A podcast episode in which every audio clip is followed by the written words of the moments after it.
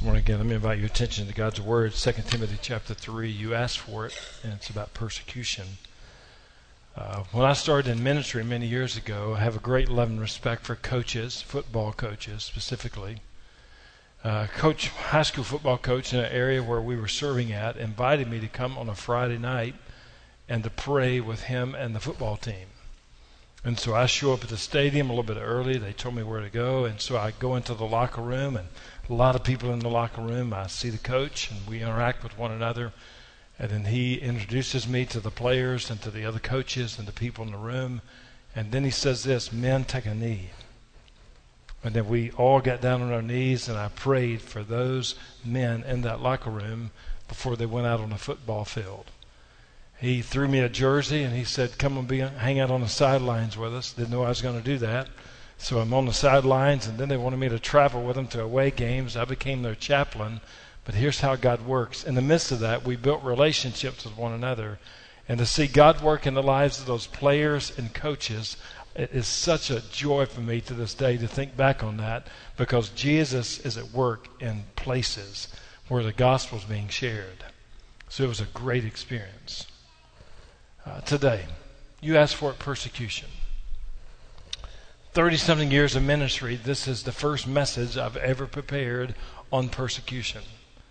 It's, it's a subject dear to my heart. It's a subject I have a great interest in. It's a subject I've seen around the world and traveling.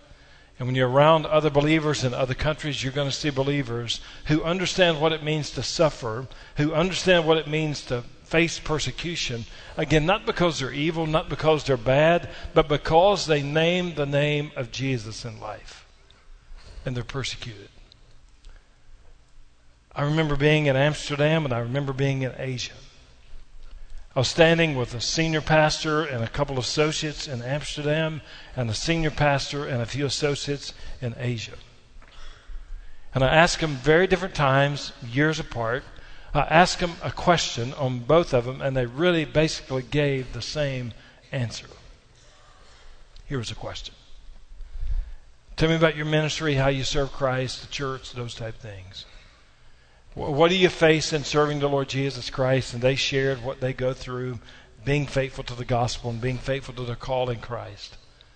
And then here was the question I said, Because of your faith in the Lord Jesus Christ, would you be willing to give your physical life for Him? Think about that in your own life. Because of your relationship with the Lord Jesus Christ, would you be willing to give your personal life for Him? Those pastors, Amsterdam, Asia, didn't have to have a little conference and talk together. They, they didn't even look strange, but they looked at me with all seriousness and intent. And here's really what both of them said If it would bring God the most glory, we would give him our lives today. Folks, that convicted me so, so much. Because when it comes to the Lord Jesus Christ, who lived a perfect, sinless life, who died on Calvary's cross, who was buried in a tomb but victorious over the grave, and who's alive today, who gave everything for you and for me, surrendered everything for you and for me. What is following the Lord Jesus Christ in your life costing you? So see, here in America, what we often think about is what am I going to get? So if I come to church or I live the Christian life, Lord, what are you going to give me in the midst of that? Believers around the world look at it and say, not so much what I'm going to get, but what can I give? What is it costing me to be faithful to Christ, to live for Him, and to serve Him? When you and I look at 2 Timothy chapter 3, you have to understand what Paul is teaching. Paul is writing to a group of believers we understand as a church, but you got to understand when he's talking about the Christian life here, you got to realize he's not talking about who's going to be the most popular in life. He's talking about people who are followers of Jesus who are going to be persecuted, that are going to suffer. Suffer, again, not because they're criminals, but suffer because they name the name that is above every name, and his name is Jesus. What about you and me? Would you look at these questions to consider? I want to walk through God's Word, but also talk about our lives. First one, how did persecution affect the early church? When you look in the book of Acts, you see persecution against those who are early believers. They were persecuted. They suffered again because of their relationship to Christ. But how did persecution affect the early church? Let me encourage you to write down these two words. One is scatter. When they were persecuted, they scattered. And what did Jesus say? You'll be my witnesses in Jerusalem, Judea, Samaria, to the ends of the earth. So persecution scattered the people of God. But the second word is share. As they scattered, they shared. They shared what? They shared the gospel of Jesus with other people. You could not silence the early believers. If they suffered, if they were persecuted, they scattered, but they continued to share the message of Jesus with other people. So that's how persecution affected the early church it emboldened them to share the gospel even more. Number two, how does persecution affect churches in international settings, other places around the world? Here's what happens in those churches around the world. I've been in many of them. It makes them stronger. It makes them alive to the mission and purpose of God for them as a church. Persecution does not hurt them, persecution leads them to be faithful to Christ. I was in Russia one time having dinner in a house one night. They called it a flat, so we're eating in this flat apartment. Deacon Boris was one of the leaders in the in the church, and we're having dinner with him and his family. Very gracious, very generous to us. And so I was talking to him because the Iron Curtain had fell. They were free in Russia, so we could go there and do evangelism and share the gospel of Christ. So I'm talking to this deacon who had been under communist rule and who is now free. And I said to him, "You must be so excited and thankful to God that you're free in Christ." Free as a country. And he said, Please don't take this the wrong way. He said, We are thankful for our freedom in Christ, there's no doubt. We are thankful for our freedom as a country, but he says, When I think about my life as a believer, when I think about us as a church, I, I would desire that we would go back under communist rule again. And much like I just did, I, I puzzled look on my face. I said, Well, Deacon, I, what in the world do you mean by that? I mean, you're, you're free in Jesus, yes, but you're free as a country. Why would you want to go back under communist rule? And here's what he said Convicted me again, sitting in this flat apartment. He says, when we were persecuted, our church was so much stronger, healthier, and united than we are now. And he said, I'd rather be persecuted and have that than to be free and not have that. Persecution in other countries strengthens the local church. Number three, are American churches ready for persecution? That's a big question. Are American churches ready for persecution? I don't know what's going to happen in the years down the road, but I would just say to us, based on what Paul said to these believers here, indeed, all who desire to live godly in Christ Jesus, he didn't say might be or could be, he said will be persecuted. I would say to us as believers, as the church, get ready for persecution, whether it be physical or verbal. And so, what, what our American church is ready for persecution. Here's what I'm concerned about I'm concerned that we're not ready for persecution in this country as believers, as a church. You say, why do you say that? Here's why. Pastored many churches over the years. When it rains on Sunday morning, guess what happens to church attendance? It drops. If there's a major sporting event on a Saturday night that's late, Angie and I served in Tallahassee, Florida before coming here. Florida State Seminoles in 2013 won the national championship. 2014, when you would go to a Seminole football game, 80 to 90,000 people in the stadium. It was absolutely packed. What happened on those nights? They were generally because of their how well they were playing. They got the time slot on Saturday nights at 8 o'clock, an 8 o'clock game, didn't get over to midnight, sometimes 1 o'clock in the morning. Guess what happened to church attendance on Sunday morning following those football games? Extremely low.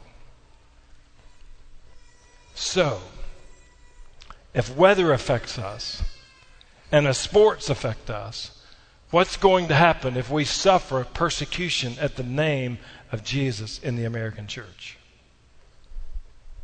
Fourth question. Gets real personal here. Are you ready for persecution? Are you ready? I have to look at that in my own life as a pastor. Am I ready to be persecuted? Am I ready to face criticism and ridicule, strong language that would oppose me as God's servant? Are we ready for that? Are you ready for that? Here's what I would say again years of pastoring, just being honest with you because I love you and care about you, want you to be equipped with the Word of God.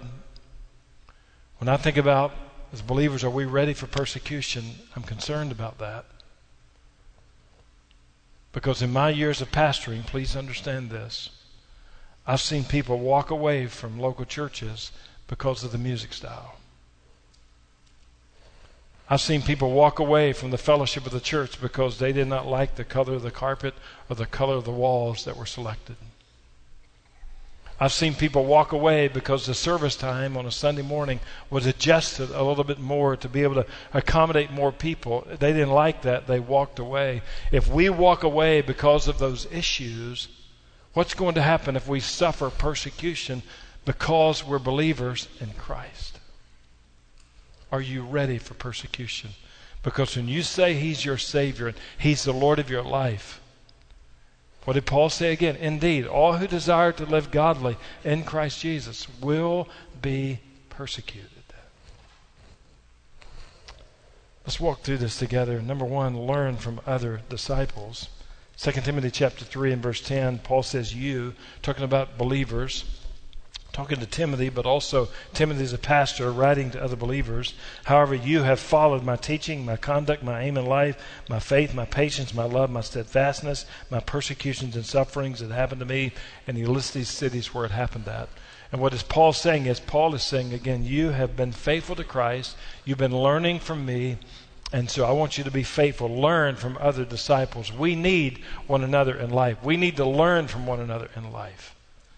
Uh, I hope you know this morning that the local church matters.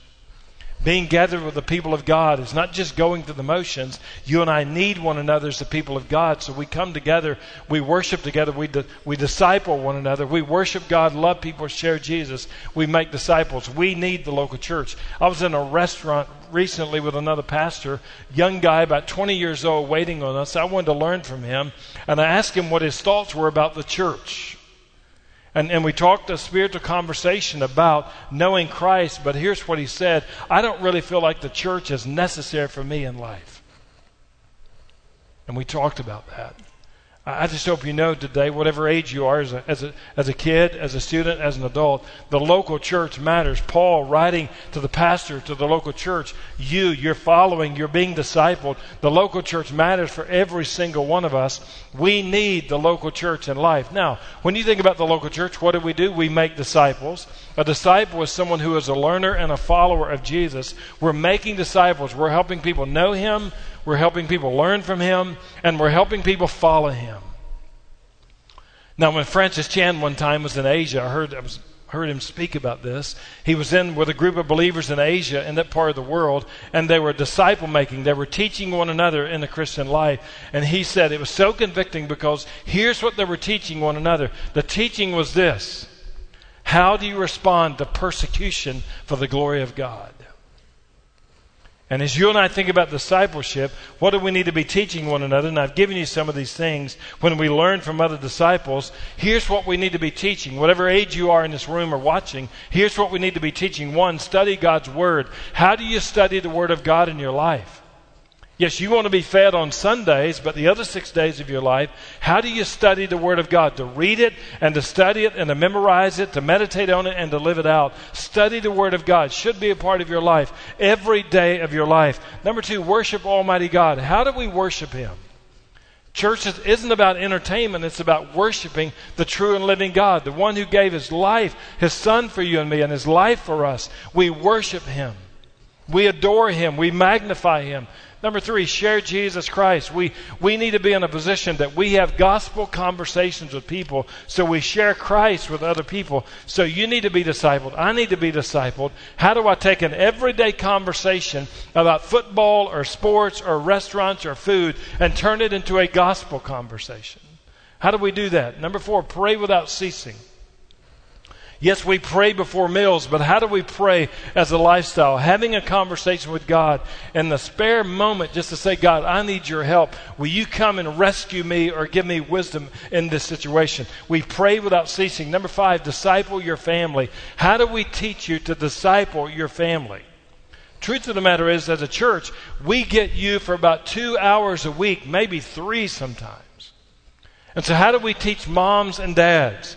Grandparents to disciple your kids and your grandkids. We need to learn from other believers. So, how do we help you in disciple making? Number six, overcome spiritual persecution. How do we help you be faithful to Christ if persecution comes your way, physically or verbally in your life? So, Paul, writing here to these believers, pastor and believers, you, however, you have followed. What's he doing? He's disciple making. He's teaching them. They're learning from other believers, other disciples, exactly what we need to do. So if you're going to respond to persecution, you need a teachable spirit. Learn from God's people, people who are following Christ, who understand persecution. How did they handle that? How did they respond? You learn from other disciples. Number two, expect times of persecution. What do you and I expect in the Christian life? You listen to some preachers, you're going to expect casual Christianity. You're going to expect financial prosperity. Oh, if you give your life to Jesus, He's going to bless you financially. He's always going to take care of you. You'll never have no problems. You'll never suffer. You'll never have any illnesses. What planet are those people from? Uh, because they're not true with the Word of God. Because what did Paul say again? Indeed, all who desire to live godly in Christ Jesus will be persecuted. Number one, what does the Bible reveal about persecution? In chapter, chapter 3, 2 Timothy 3, it's what he says All who desire to live godly in Christ Jesus will be persecuted. In Matthew chapter 5, Sermon on the Mount, a beautiful place in the Holy Land, the Mount of Beatitudes. Jesus, there with his disciples, said, Blessed are those who are persecuted for righteousness' sake, for theirs is the kingdom of heaven. Blessed are you when others revile you and persecute you and utter all kinds of evil against you falsely on my account. Rejoice and be glad, for your reward is great in heaven. For so they persecuted the prophets who were before you. He's saying, Be happy, be blessed about that when you are persecuted. Acts chapter 5, another situation here we see from God's servants, Peter and John. They have been arrested. They have been beaten. They have been threatened. What does the Bible say about them? If you were arrested, if you were beaten, you were threatened, what would be your response? For them, Acts chapter 5, beginning in verse 41, then they left the presence of the council, rejoicing that they were counted worthy to suffer dishonor for the name. And every day, in the temple and from house to house, they did not cease teaching and preaching that the Christ is Jesus. So for them, when they were arrested, they were beaten. They were threatened. They rejoiced. You didn't silence these men. Listen, they were still sharing the good news of Jesus everywhere they went. And then in Revelation 2, you see the church at Smyrna, uh, one of the seven churches in Asia Minor. What did he say to them? He said, Do not fear what you're about to suffer. Behold, the devil is about to throw some of you into prison that you may be tested, and for 10 days you will have tribulation. I mean, that's an encouraging word. And then he says then what? Be faithful unto death, and I will give you the crown of life. So when you're persecuted, be faithful to me, even to the point of death. That's what the Bible reveals about persecution. It's not if, it's when. Number two, have you ever experienced persecution? Have you experienced that? I will say to you in a moment of transparency that I've never experienced physical persecution. I've never been beaten because of my relationship to Christ. I've never faced a single day behind bars in jail because of my relationship to Christ. But I have had people who verbally said some nasty things because of my relationship and my walk and my service to Christ. There was a guy who was serving as a pastor couple in the church, his father, 80 something years old, legally blind, without a relationship to Christ. I would go over to his house. His wife would open the door, invite me to come in, and he would be sitting on the couch. For a while, I'd be sitting in a chair in his living room talking to him about Jesus and a relationship with him. And then somewhere along the way, and I did this time and time and time again, that I would walk over to where he's at because he could see a silhouette. I would get real close to him. And as he's on the couch, then I would kneel down literally in front of him like this. And I would speak to him by his name literally right in front of him. And I would plead with him again and again and again, urge him by the Holy Spirit's power and conviction, surrender your life to Christ. Give your life to Jesus. Let him save you and change you today. I would do that again and again and again. And he would say every single time, Thank you for sharing with me. Just not today. I'd pray for him, I'd leave, I'd go back sometime later, same thing, repeat it again and again. He finally got to a point that he was admitted to a nursing facility. And so I got a call one day that didn't know how much longer he was going to live. Ange and I go to the nursing facility. His family's gathered around his bed. This time I'm not sitting with him on his couch in front of him, but I'm standing around a hospital bed and I'm bending over in front of him on that hospital bed, pleading, urging him, inviting him to give his life to Jesus the day before he took his final breath, he said yes to the Lord Jesus Christ in his life. The day before. He passed away the next day. I preached his funeral as the family asked me to. I shared about those experiences of being in his house, pleading with him to give his life to Christ. I shared with the family and those who were at the funeral about the nursing facility, standing over his bed, pleading with him to give his life to Christ. And he said yes to the Lord Jesus, and I heard him say yes to the Lord Jesus Christ. Preached the funeral, finished it, did the graveside. I go home. At that point, we didn't have cell phones. Uh, we had a phone on the wall, had a long cord, so you could walk around almost a house with that long cord. And so I'm outside playing basketball, had a nice basketball goal, shooting hoops. And uh, Angie comes to the door and she says, There's a phone call for you. And so I walk into the kitchen where the phone was on the wall and took the phone and, and I said, Hello. And, and the lady on the phone said, Now, are you the one who just preached? And she called the guy's name, his funeral. I said, Yes, ma'am, that, that was me. And she says, I want you to know that was the sorriest funeral I've ever heard preached in my life. And she hung up the phone. I told him, What a strange call. I never got a chance to respond to her. So I go back outside shooting more basketball hoops. That's what you do if you're from Kentucky. And, and the, although our football team's getting much better as well. And so I'm back outside shooting hoops again. Angie comes to the door. She says, "Phone call for you." So I go on the phone. It's and answer the phone. Hello, and the, the lady on the phone. She says, "Are you the one who just preached?" And she called a guy's name, funeral. And I said, "That yes, that's me." And she said, I want you to know that was the worst funeral I've ever attended in my life. And then she didn't hang up on me. I said, Now, why would you say that? I mean, why would you call me and say that? And then she, she told me why. Because ultimately, she believed that in order to go to heaven, you had to be baptized. If you weren't baptized, you couldn't go to heaven. And I shared with her about his faith in Christ, his trust in the Lord Jesus. And she was not happy at all. And so I just asked her on the phone that day. I said, I'm not trying to be disrespectful or rude.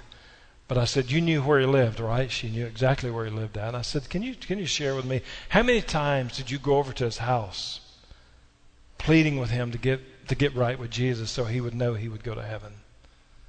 And she said, I never did go to his house.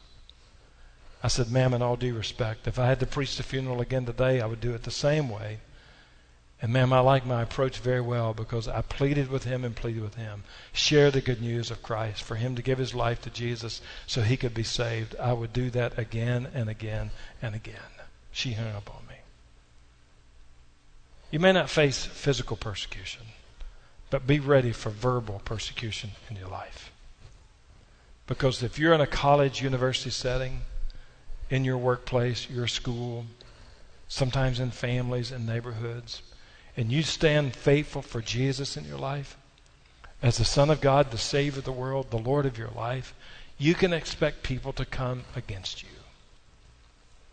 And so I just wrote in my Bible that day, Acts chapter 5, verses 41 and 42.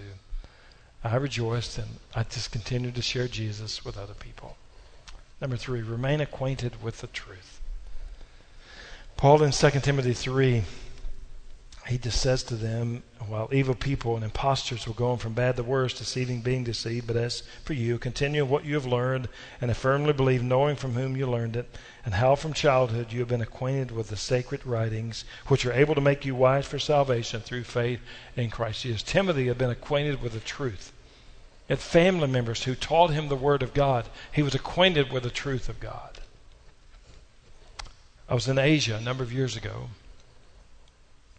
Took a group with me over there. We were doing something that I had to leave Angie and the group because another brother in Christ and, and, and myself, we were going somewhere else for about four days.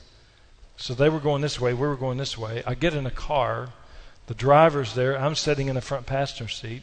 There's a brother in Christ who's Asian, gets in the back, and he's, he's sitting in the middle, leaning up to the front. And so I get his name and hear a little bit of his story. And he had just been arrested, he had been in the police department, and they had threatened him to say, if we ever catch you with foreign Christians again, you will suffer the consequences. So he's going to be translating for me for about four days. And he's taking his cell phone apart. The driver's taking his cell phone apart because, like us, they have tra- tracking devices. They can tell where you are. So they're taking their cell phones apart so they can't be tracked. And I, I looked around and, and I said to him, I said, Now, brother, if they find us out here, what we're going to be doing over the next three to four days, and, you're arrested again, they said you're going to suffer the consequences. Are you sure you want to do this? he looked at me and he said, No, you're familiar with the book of Acts, right? Uh, yes, sir, I am familiar with the book of Acts. He said, Well, in Acts chapter 5, the Bible says I must obey God rather than men. And he said, Pastor, you have to realize I'm all in. I'm all in. Let's go. Let's go. And I could get up in the mornings, never slept much at all those days because of the conditions. That's another story. But I'd get up in the mornings at the crack of dawn, right at daylight, and I would look outside, and this same brother in Christ, sitting on a little wooden stool, he'd be sitting out there in the morning. His head was buried in the Word of God. And I thought, why did he have such courage? Why did he have such faithfulness? Because he was acquainted with the sacred writings. He knew the Word of God. He was not there to get something, he was there to give something. He knew that following Jesus would cost him his life. And he was willing to say yes to that. Look at these closing statements. I'm going to land the plane. Pray for me and all preachers to be bold and courageous in preaching God's truth. Church, you're a wonderful church to preach to. I just want to compliment you in that. You're not looking for feel good messages. You're not looking for entertaining messages. You're not looking for self help messages. You're looking for faithful messages to the Word of God. Thank you for being a congregation that desires to hear the truth of God in life. My desire as your pastor, as a preacher, is not to entertain you, not for self help, not feel good, but, but to preach and rightly divide the word of truth and to preach the whole counsel of God. But there may be a day that comes somewhere where preaching the whole counsel of God with conviction and clarity and courage will cost us as preachers. So I just encourage you, pray for me, but all preachers to be bold and courageous in preaching God's truth. Because out there, sometimes it's not received very well. Be faithful. Number two, take a stand and be holy, faithful, and surrendered. Take a stand and be faithful, holy, and surrendered. What I mean by that, holy means to be set apart. You allow Jesus to work in your life. Faithful, you're faithful to Christ, no matter what it costs you. And surrendered, you surrender everything to the Lord Jesus. He surrendered everything to you. You surrender everything to Him. Football players from Austin Peay, I encourage you, learn from your coaches. They're teaching you, they're, they're discipling, they're mentoring you. Learn from them, but also make sure you're faithful to Jesus, though, in your life. Be holy to Him, be faithful to Him, be surrendered to Him. And let Him use you in life. Take a stand in your life. Whether it's in a university classroom, among your family, wherever you may be, stand faithful for Jesus in your life. Number three, study the lives of believers who are all in and anticipate persecution. Look in God's Word. How do they handle persecution? Read stuff like The Voice of the Martyrs or look around in other places. You're going to see the stories and testimonies of people who know what it's like to be persecuted. Other countries around the world, you know what it's like to suffer for your faith in Jesus. Learn from those individuals and anticipate persecution. Number four, share Jesus Christ as the Holy Spirit guides and opens doors. Share Christ with people. Make Jesus known to people. Have gospel conversations. It's not just about sports. It's not just about food. It's not just about the, the temperature and the weather. It's about Jesus in life. One of the great joys for me in life, and Ange and I uh, thought about him Friday night. We were in Nashville with some of our church family whom we love, and we were coming by the Music City Center, downtown Nashville.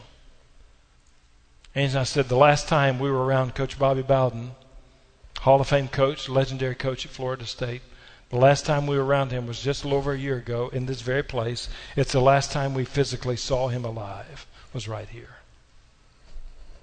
And uh, we spent the day with him there because we're speaking, and and so just said to him as he got ready to leave, he said, he said, Preacher, I'm ready to go back to Tallahassee. And so we got his crew together to get him back to Tallahassee. Uh, he always would tell me when he's ready to leave a room, hey, I've got to go. And so we, we'd go. He said, I'm ready to go back to Tallahassee. And the last time we saw him, um, embraced one another. He leaned over to Angie and kissed her on the cheek in a very respectful way.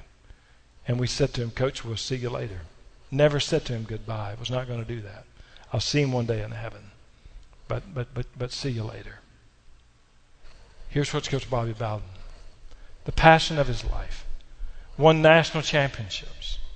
Legendary coach highly respected. When I preached his funeral just about a year ago, some of the greatest football coaches that you would know were in the arena when I preached his funeral. Here's what Coach Bowden would say. When it comes to football, comes to all that comes with that, Coach Bowden said, now literally, he literally said this to his kids. I want you to know I've been to the top of the mountain. And Coach Bowden said, There's nothing up there. There's nothing there. Coach Bowden lived his life. Yes, to coach football. That was the platform the Lord gave him.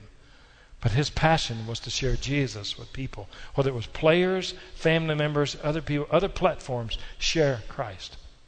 He said to his own kids, he said, if, if I win national championships, make it into the Hall of Fame, all those things, but you die and you don't know the Lord Jesus Christ in your life, I've failed as a father in life. Said the same thing to his players. He gets players together. He knew where every player was seated in that room. And he wanted to make sure that every player heard the gospel of Christ, even coaches. Jesus. His heart was set on sharing Jesus with other people. That's what matters. That's what matters. Number five, realize how the story ends and what the day is coming to. When I think about persecution, I think about how the story ends. I've read the end of this book. Do you have as well? Guess what? You want to use football terminology? Folks, we win. We win. Yeah. We have an adversary, we have a devil. He's doing everything he can to steal, kill, and destroy. But the good news is he loses, and Jesus Christ is victor, and we win in Christ. And so, whether you do it in this life or the life to come, one day every knee is going to bow, every tongue is going to confess that Jesus Christ is Lord. And so, I encourage you to do that today, not somewhere down the road when you can't change that decision. Give your life to Christ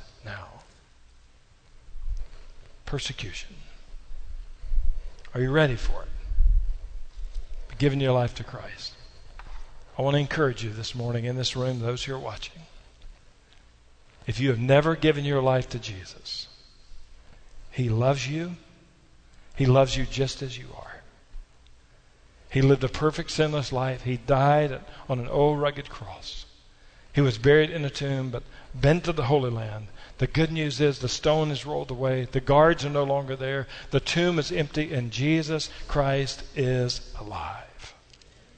And the Bible says, whoever calls on the name of the Lord will be saved. So whether you're a kid, a student, an adult, a football player, if you will call on the name of the Lord Jesus Christ, Lord Jesus, you love me. You gave your life for me. You're victorious over death and the grave. I've sinned against you and disobeyed you. I need to be forgiven. I ask you to save me today. Guess what? Eternity can change for you in this very moment. He'll save you. You need to follow him in baptism, church membership. You need a Christian life. You need to be bold and courageous. You need to take a stand for Jesus where you are. Surrender your life to Him. He surrendered everything for you and for me. I'm asking you in this invitation will you surrender everything to Him and let Him use you? Let's bow together. I'm going to pray. Our pastoral team is going to be here in front. Our prayer warriors are going to be over to the side. And if we can counsel you and help you from the Word of God about what it means to know Christ and a relationship with Him, you come this morning.